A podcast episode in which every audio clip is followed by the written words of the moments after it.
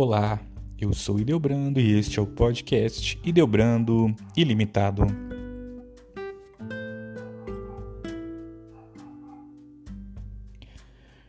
Do livro Convertei-vos e Crede no Evangelho de Walter Maurício Gueder.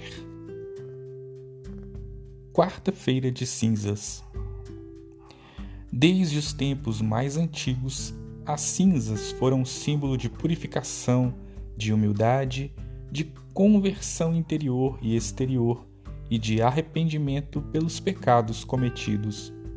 Em muitas regiões, era tido como elemento luminoso, isto é, carregado de forças extraordinárias provindas dos seres humanos e dos animais sacrificados aos deuses. As cinzas também significam a transitoriedade e a fragilidade da vida humana sobre a Terra, e ainda o sentido passageiro da realidade material. No Antigo Testamento, elas lembram a purificação legal caso alguma pessoa tivesse tocado em algo considerado impuro.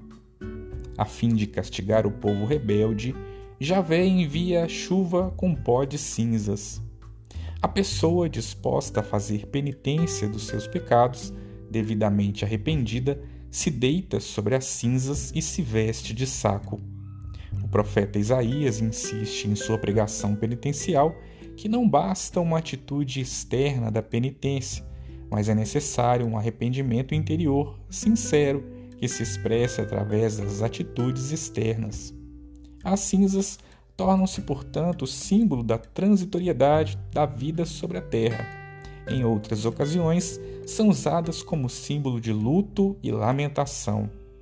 Javé, por sua vez, em sua bondade, colocará sobre a cabeça do pecador arrependido um diadema em lugar de cinzas, como sinal de que a penitência foi aceita. No Novo Testamento, Jesus e os apóstolos seguem, em geral, as normas da antiga aliança e atribuem às cinzas os mesmos simbolismos. A grande e definitiva novidade é que o sangue de Jesus derramado por nossos pecados substitui em definitivo e de modo absolutamente inigualável todo e qualquer símbolo humano de purificação. Na liturgia da Igreja, as cinzas lembram a fragilidade humana, o desejo de conversão e o arrependimento dos pecados nos primeiros séculos. Na segunda-feira após o primeiro domingo da quaresma, as cinzas eram colocadas sobre a cabeça dos pecadores públicos, aqueles que tinham cometido pecados notórios, homicídio, apostasia e adultério. Eles eram excluídos da participação litúrgica da comunidade por um tempo determinado, de acordo com a gravidade dos pecados. Em seguida, essa cerimônia da imposição de cinzas foi antecipada para a quarta-feira que antecede o primeiro domingo da quaresma, como realizamos até os nossos dias. Quando no século VI a prática penitencial aboliu as confissões públicas e a respectiva exclusão da comunidade, a prática de se impor cinzas continuou para todos os fiéis, agora com o sentido de penitência, arrependimento dos pecados e desejo de conversão. Com a quarta-feira de cinzas se inicia de fato o tempo da quaresma, tempo dedicado à penitência e à mudança de vida. Por isso, desde o início dessa prática, foi considerado dia de jejum e de abstinência de carne. No século XI se introduz uma oração por ocasião da imposição das cinzas. Atualmente, a liturgia oferece duas orações à escolha do presidente da celebração convertei-vos e crede no Evangelho, conforme Marcos capítulo 1, versículo 15, ou lembra-te que és pó e ao pó has de voltar, conforme Gênesis capítulo 3, versículo 19.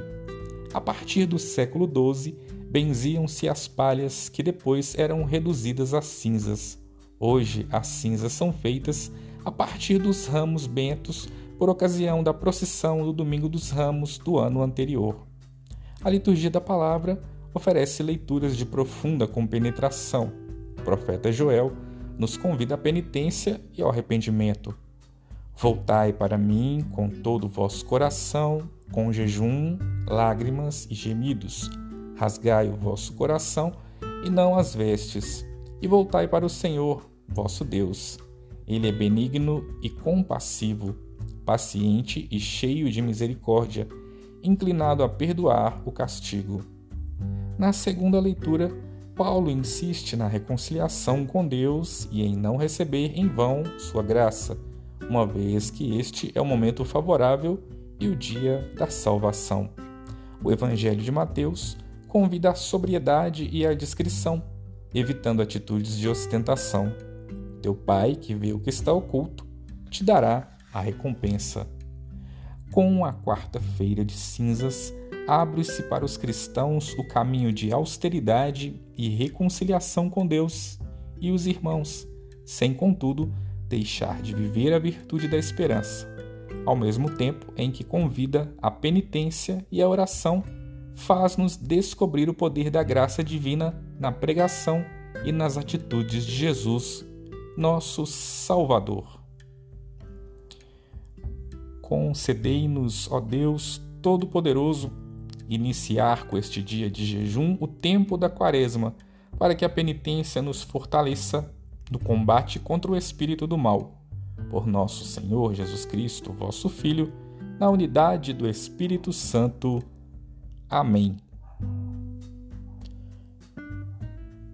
Compartilhe este episódio com os seus amigos e até a próxima.